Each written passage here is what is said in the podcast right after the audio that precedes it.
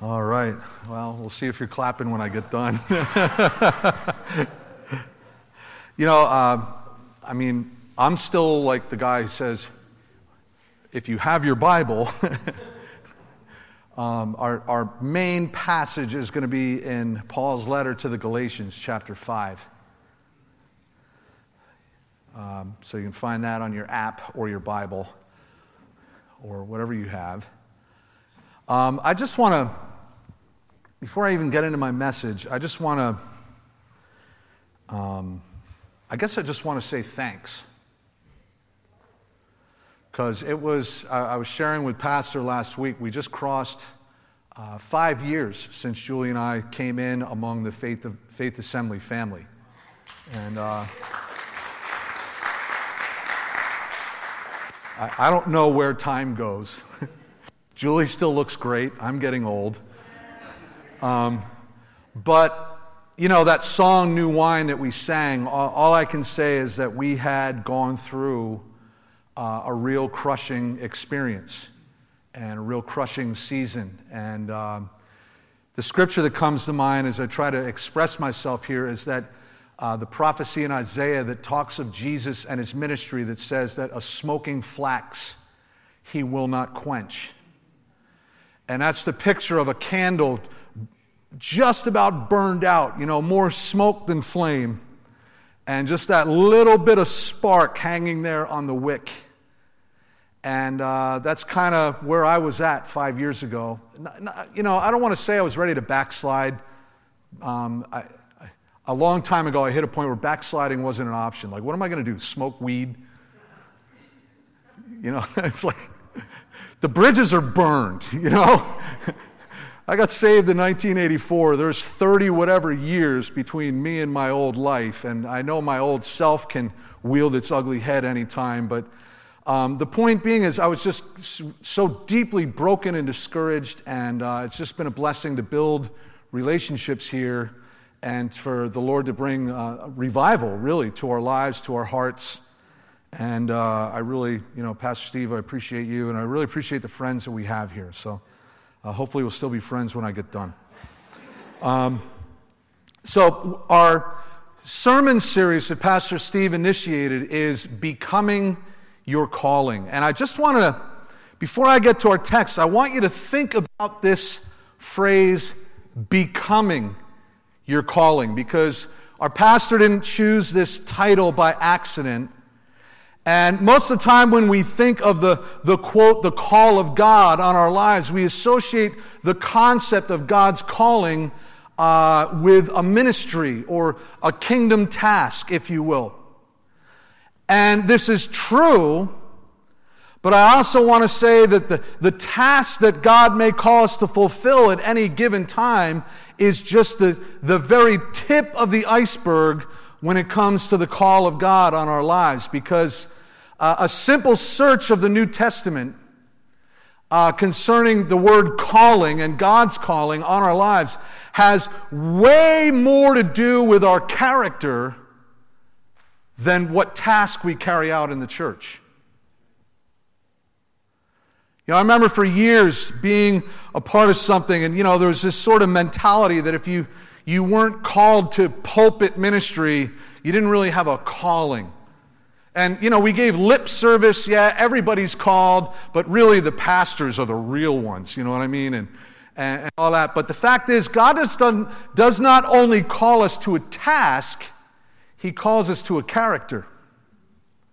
And I want to submit to you there's a big difference between finding one's calling and becoming one's calling. When I, you know, I went to Almighty Google, when I, you know, you can stand up all authoritative. When I researched this, I pulled up Google on my phone and I just typed in becoming your calling, and every top result that came up in those first couple of pages was about finding your calling. But you see, finding implies searching for something, looking for something, whereas becoming implies developing into something. And so I did, uh, you know, I did some dictionary work because I'm a word nerd. I looked up the word find. Where is that? Got, got slides, guys? The word find, well, I'll just read it, means to locate or obtain by search or effort. So the idea of finding your calling is sort of trial and error, isn't it? Um, you know, for those of you looking to, quote, find your calling, I want to encourage you get involved, meet a need. Um, if you're waiting for Pastor Steve with the proverbial, you know, King Arthur's sword to come along and touch each shoulder, I, I, I dub thee such and such. You know what I mean? That, that, honestly, that's not going to happen. But you can find a hole and begin to fill it and begin to meet a need. And flowing out of that, I, I, I you know, you begin to find your way. God begins to guide you as you begin to serve. But the word become means to grow or to come into being. This is a big difference, isn't it? So when we become our calling, uh, you got the word become? We got that? There it is. It means to grow or to come into being. there's a big difference between becoming one's calling and finding one's calling. Finding implies an action, something you do, whereas becoming implies your character. And I want to assure you that God is more interested in our character than he is with our task. I want to even warn you, God will change your task on you. Sometimes, you know, we think, oh, you know, eh, we get involved with something and like, oh, this is definitely going to, and we even have a witness of the Holy Spirit. This is, I've called you to do this. But that could shift gears. Don't, let, let me just encourage you, don't get caught into a title or one thing. Just try to obey God from day to day and thing to thing. Amen. Because what I see is a lot of people focus on an external process, which is focused on uh, bringing their talent to the table, if you will, where becoming our calling is an internal process that is focused on our character. And I've seen things happen where people with a lot of talent begin to skyrocket and they begin to elevate. But I can tell you, in, in many cases, not every case, thank God, in many cases, the fall is even faster than the, than the rise. And I remember hearing a, an old preacher once say, he made this, this statement. I have a quote, and I think that's the next slide, guys. He said, If we are not careful, our talent can propel us to a place where our character cannot sustain us. And churches get caught into talent. Listen, it's not unusual in a church world here to, you know, to uh, uh, put out a want ad, if you will, and receive resumes. And, you know, I remember at one point having a conversation with a pastor, and he, he's just talking to me. He says, Well, you know, Jim, do you feel like your church is utilizing your, your gifting the way it should be? And it was only later on I realized he was recruiting me. that happens? Yeah, Thankfully, I'm like, duh. You know, I just kind of go through life like, duh. I'm that guy later. It's like, you mean that just happened? You're going to ask my wife. It's like, what happened? You know, I'm in my own world. But yeah, he was fishing. He had some ministry in his church. He was hoping probably to grow or see, and he thought I might be a good candidate. And, you know, I, I think he was quietly hoping, no, that pastor doesn't recognize my greatness. Listen, that happens. And what I'm preaching today is the exact opposite of that. Because it's way more important that we strive to develop a Christ like, Christ centered, spiritually mature character that God calls us to become. Because when you allow God to work with you, when you allow God to grow you, to develop you, to uh, uh, do His process in your heart and in your life, when you become the person God calls you to be, you can fulfill whatever task He calls you to fulfill. The task is almost basically second. What you do is second to who you are.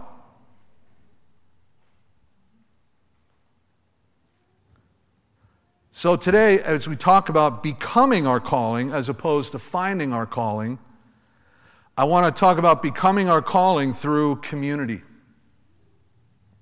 So let's read Galatians 5. I want to read Galatians 5, verses 13 and 14.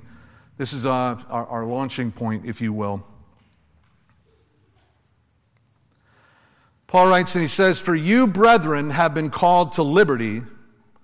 Only do not use liberty as an opportunity for the flesh, but through love serve one another. For all the laws fulfilled in one word, even this, you shall love your neighbor as yourself. And I didn't plan on it, but the next verse, if you got an app or a Bible open, is pretty scary. But if you bite and devour one another, beware lest you be consumed by one another. Now, Paul is writing into a, a region. Galatia was not just one church, it was a region of churches. And he's writing into that region because there was all this debate going on. Uh, uh, you know, I don't. I'm going to go down a rabbit hole, but I'm not going to really go there. There was a lot of debate because the Christian faith was born kind of through Judaism, but then non Jews began to come into the church, and there was a big controversy like, how Jewish should you become? How much of the Old Testament law? They didn't have, oh, well, let's look at the New Testament. They were living the New Testament. And there was a big debate going on, and Paul is writing to them because they're fighting with each other. They're, they're banging heads, if you will, and the issue there was legalism. Should you be circumcised? Should you not be circumcised? Should you eat this food? Should you not eat that food? And they're, they're going to war with one another over these issues, and Paul is writing and reminding them of what they're called to do. Are, are you with me here? So here we see the first thing I just want you to see for a minute because I can't read this without preaching the gospel. Am I allowed to preach the gospel today? He says right here, You, brethren, have been called to what? Servanthood. No, he says, You've been called to liberty. Listen, church, the world has it backwards. How many times have you witnessed to someone, oh, if I give my life to Jesus, I won't be able to do this, or I won't be able to do that, or I'll have to stop doing this, and they're all focused on all the things they can't do, but the things that they, that, that they don't want to stop doing are things that actually destroy them. Are you with me? When I got saved, I was in bondage to drugs. I couldn't stop. I couldn't quit. I'd make up my mind in the morning to quit, and by 10 o'clock, I'd be smoking. I couldn't do it. I was in bondage. It controlled me, it led me. And yet, Jesus came into my heart. He broke the chains. He removed the desire. He filled me with His Spirit, which was the high I was always looking for in the first place. And I was set free. Jesus doesn't put chains on you, He breaks the chains. Glory to God. Our context here is freedom from the bondage of legalism, but I want to encourage you Jesus wants to free you from bondage, period. Maybe you just need to hear the gospel for a minute because outside of Christ, humanity is in spiritual bondage. But listen, Jesus became our substitute. Listen to Matthew 27 1 and 2. You got that? Matthew 27, 1 and 2. It says, When morning came, all the chief priests and elders of the people plotted against Jesus to put him to death. And when they had bound him, they led him away and delivered him to Pontius Pilate, the governor. Here is Jesus, our substitute. He was bound so that we could be set free. He was led to death so that we could be led to life. Are you with me here? He was plotted against so that we could be innocent. Glory to God. Maybe you're struggling today with a guilty conscience, whatever it might be. I want to encourage you. Jesus can and will and does set us free. Can you say amen? John 8:36 Therefore if the Son makes you free you shall be free indeed. Hallelujah.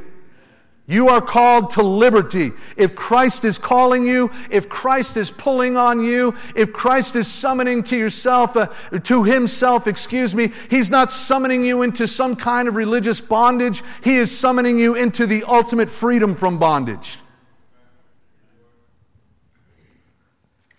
Now, in our text here, it says that this Spiritual liberty, however, is not a license to indulge ourselves however we want or do whatever we feel like. He says you've been called to liberty, only do not use liberty as an opportunity for the flesh. Now, this runs so cross cultural to our Western American mindset. You're not the boss of me. You don't tell me what to do. I can do whatever I want. Did you ever think about the fact that there are, Paul had to dedicate entire chapters to get people, to encourage people to get along?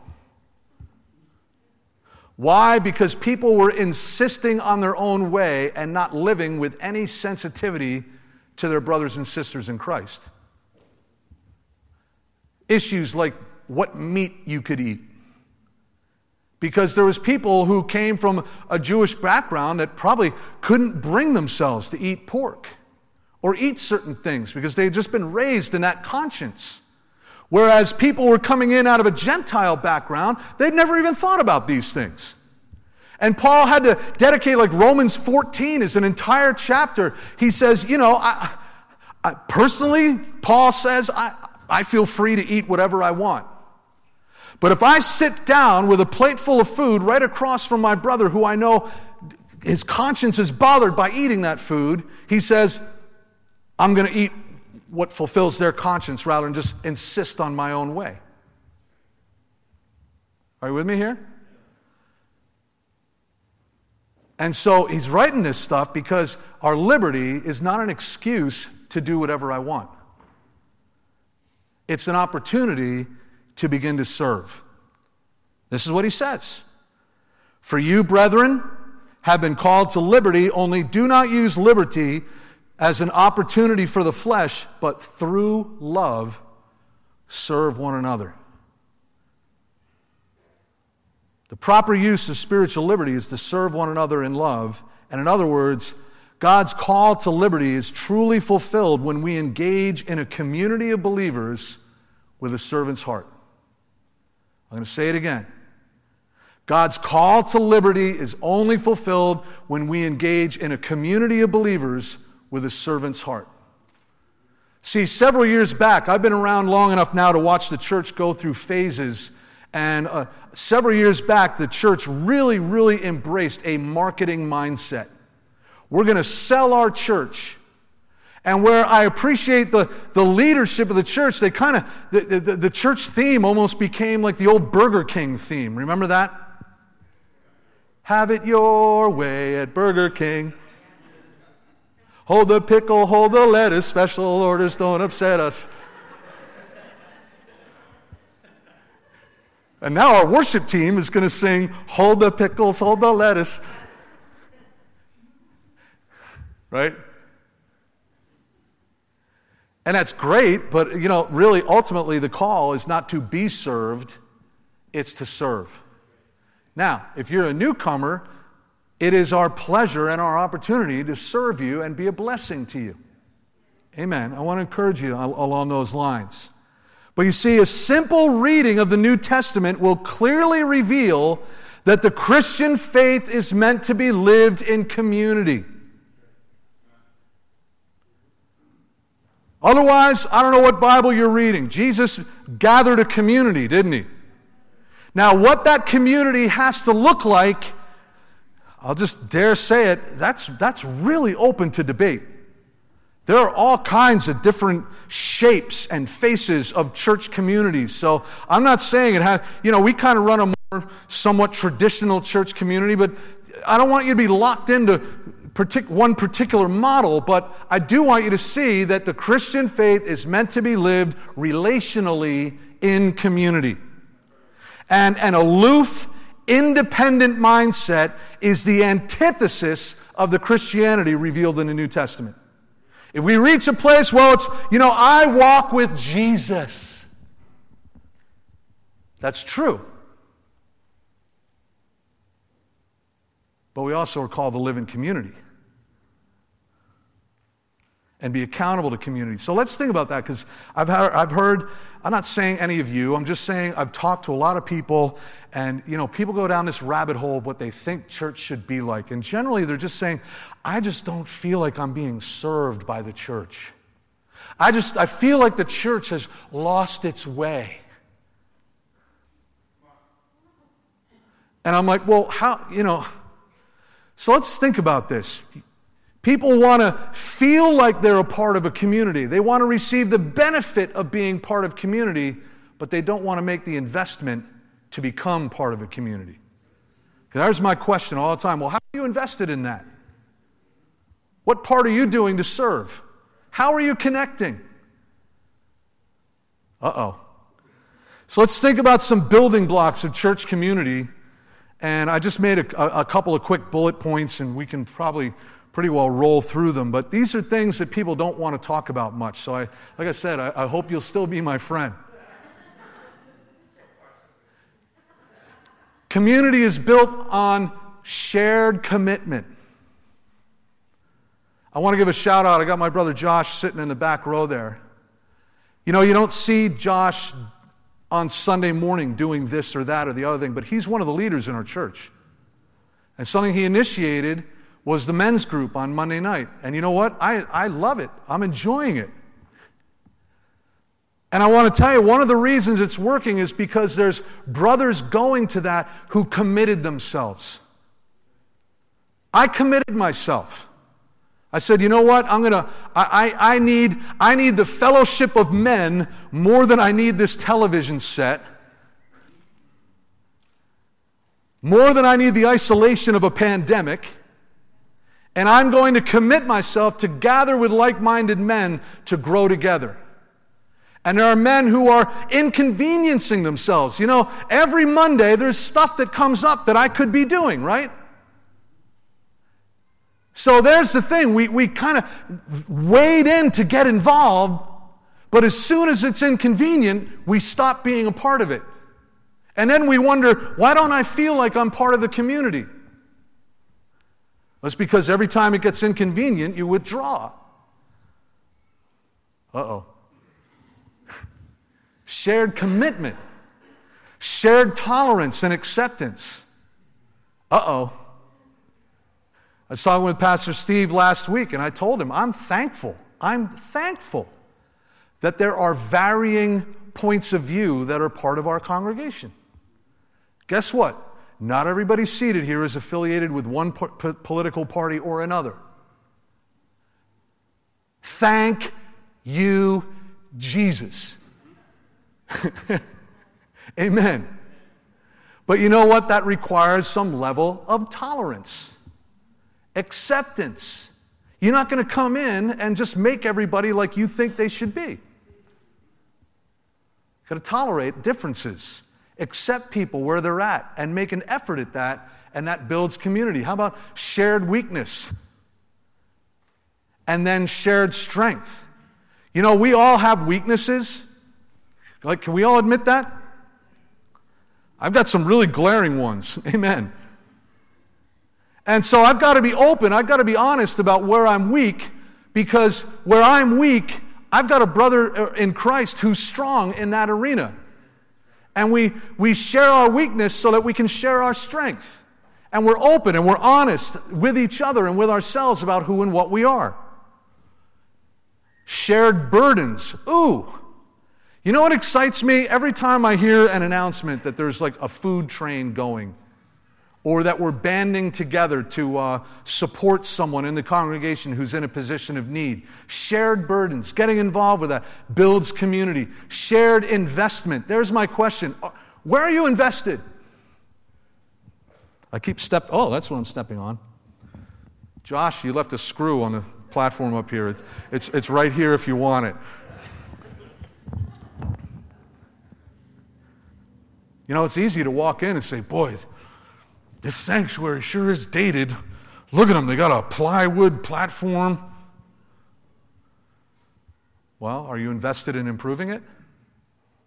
When an appeal comes to get carpet to put on this plywood, are you giving? Because that's where community is built. shared labor. You know where the best bonds are built? It's when you're working side by side for the kingdom. Social gatherings are nice. Like, I have no problem. In fact, we're planning social gatherings through the summer. But if you really want to build community, if you really want to become part of the community, you've, you've got to get side by side when there's an appeal for some work to be involved.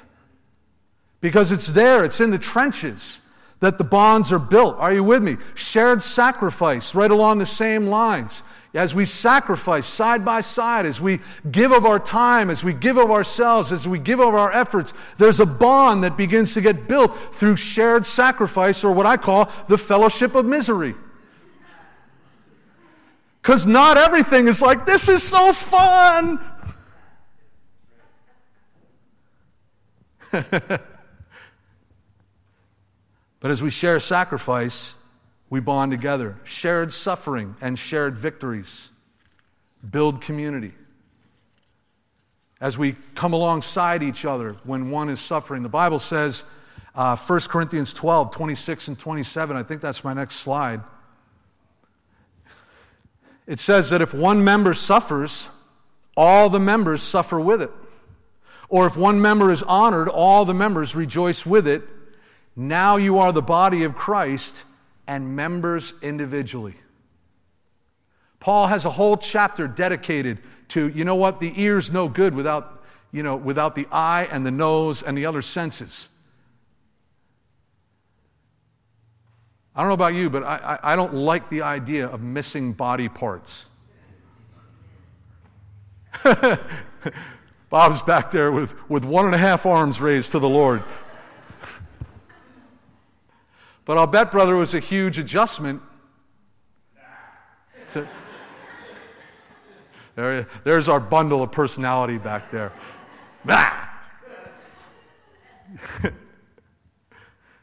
Amen. Community is only built as we as Christians understand that we are interdependent. Just like the parts of our physical body. You know, I'm, I'm, I've, I've crossed the line into the 50s. Some of you that are older than I am, you're going to be like, You ain't seen nothing yet. But I got certain things that ache. I'm dealing with this bum shoulder right now. And so, you know, I never knew how much of a habit I was in of putting my left hand into a sleeve and then uh, actually putting my right hand all the way into a sleeve and then reaching around with my left hand and hiking it up putting it on. But you see, now when I do that, I'm like, ah! So I'm trying to change my habit. You know, you, you never really knew, you, you never think about it until it's sore. Or our brother Jeff Conover, God help him, what was it, a couple weeks ago, stubbing his toe? Like broke his toes, right? Slam. You, you, you ever really damage your little toe? Or even worse, your big toe? Man, right? You never realized that having your big toe affected could somehow affect your brain.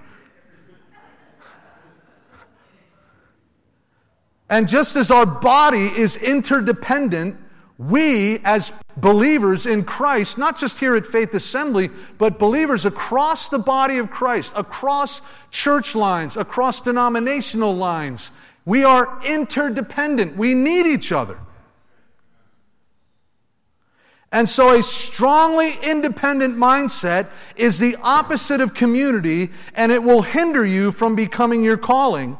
And it is also indicative that you're still wrestling with some things that you don't want others to know about.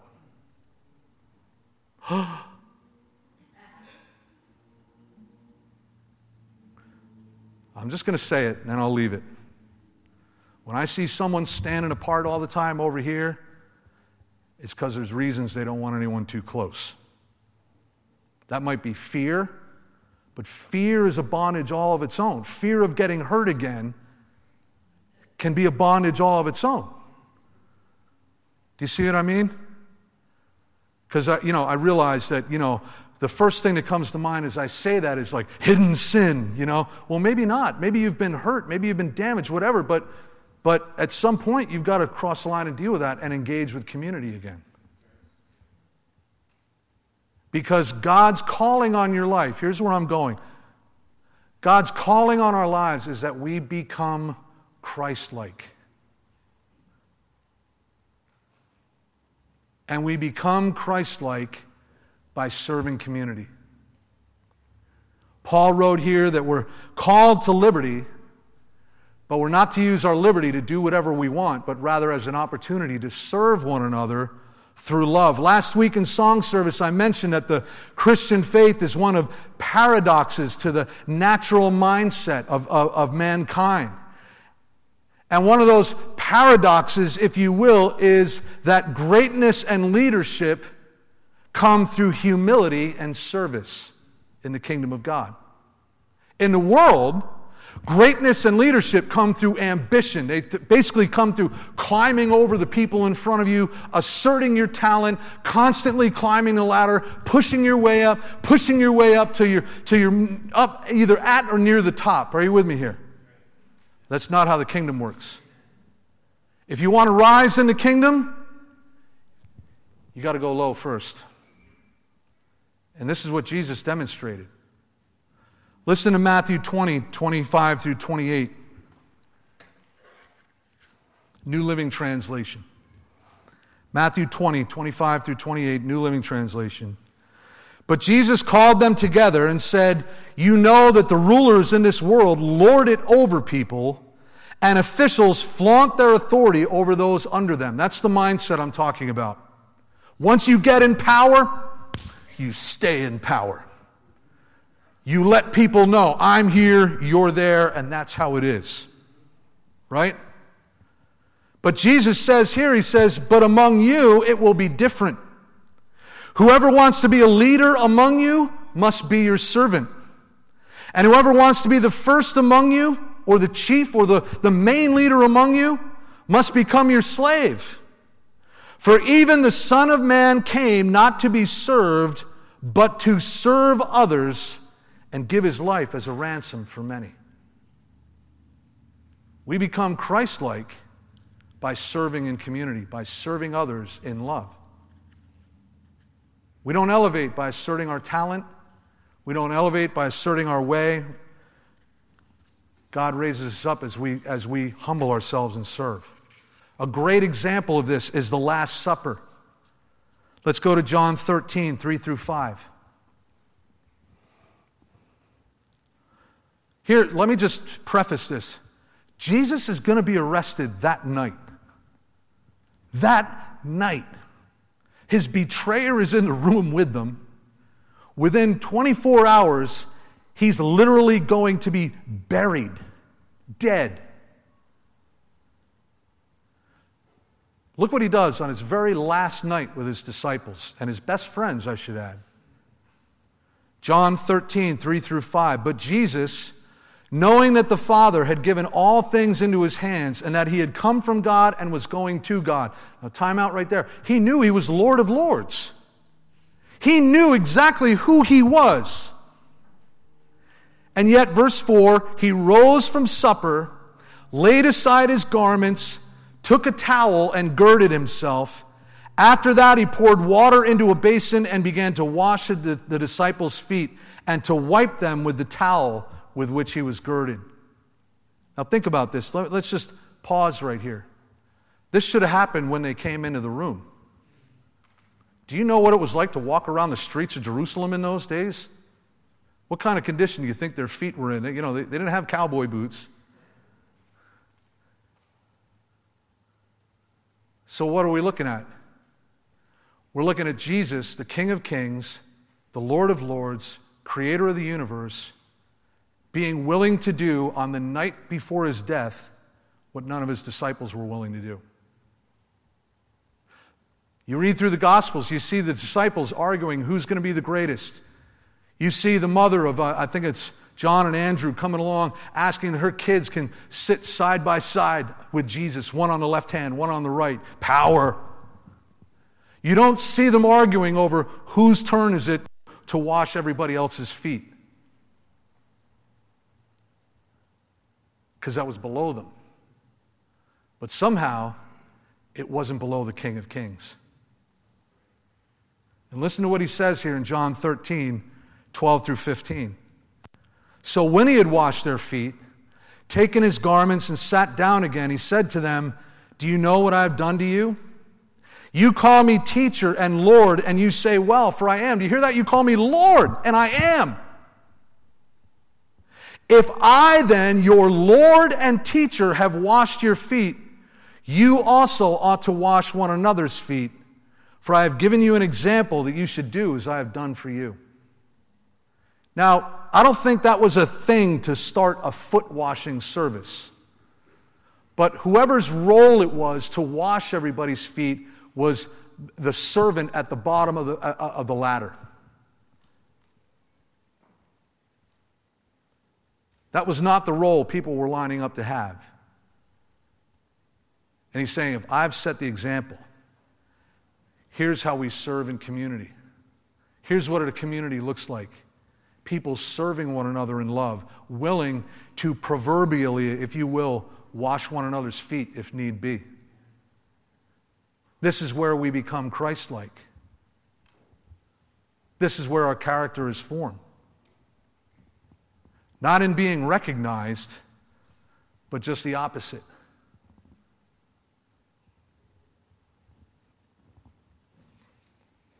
Philippians 2 3 through 11, my last scripture here.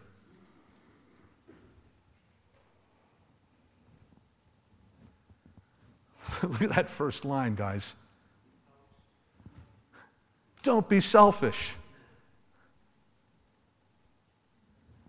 Don't try to impress others. we could open the altars right now. Just those two statements right there God help me. I'm, I'm doomed. Be humble, thinking of others as better than yourselves. Now, there's a different mindset. I'll leave that one right where it is. Don't look out only for your own interests, but take an interest in others too. You must have the same attitude that Jesus Christ had. Though he was God, he did not think of equality with God as something to cling to. In other words, he didn't insist on his position. Instead, he gave up his divine privileges he took the humble position of a slave and was born as a human being. When he appeared in human form, he humbled himself in obedience to God and died a criminal's death on a cross. Therefore, God elevated him to the place of highest honor and gave him the name that is above all other names. And at the name of Jesus, every knee should bow in heaven and on earth and uh, under the earth, and every tongue declare that Jesus Christ is Lord to the glory of the Father. Elevation came through humiliation. We're called to liberty. Christ set you free. But that doesn't mean you're free to do whatever you want. Good, good, good phrase that I live by. Just because I can doesn't mean I should. Just because I can doesn't mean I should.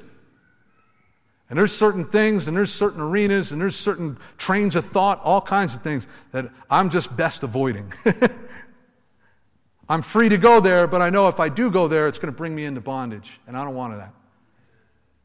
We're free, but not to use our freedom as an opportunity to do whatever we want, but to serve one another in love.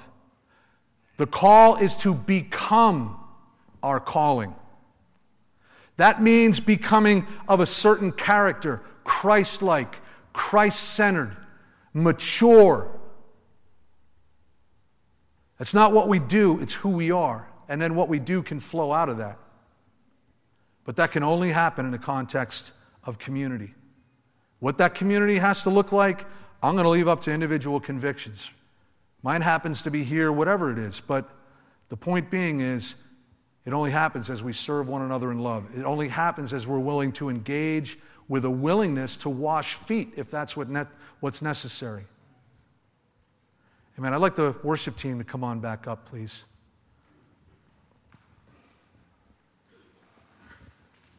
I'm going to turn off this mic and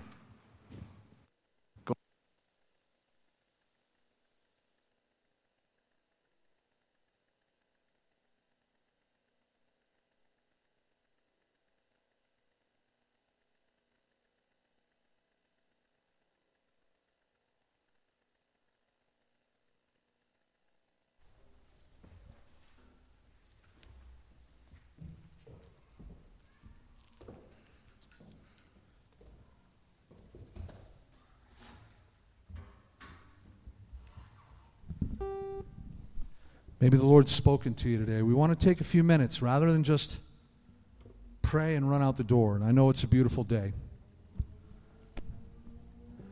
Maybe the Lord's challenged you today. First of all, maybe you don't, don't really know the Lord, but as I preach the gospel and you, you heard about the freedom that Christ can give, you realize that there's behaviors you're fighting against. And it's like every time you try to break free, it's like you run into a wall and it just pulls you right back in. Only Jesus can break that chain. And I want to encourage you if you don't know the Lord, find somebody around you and ask them to pray with you.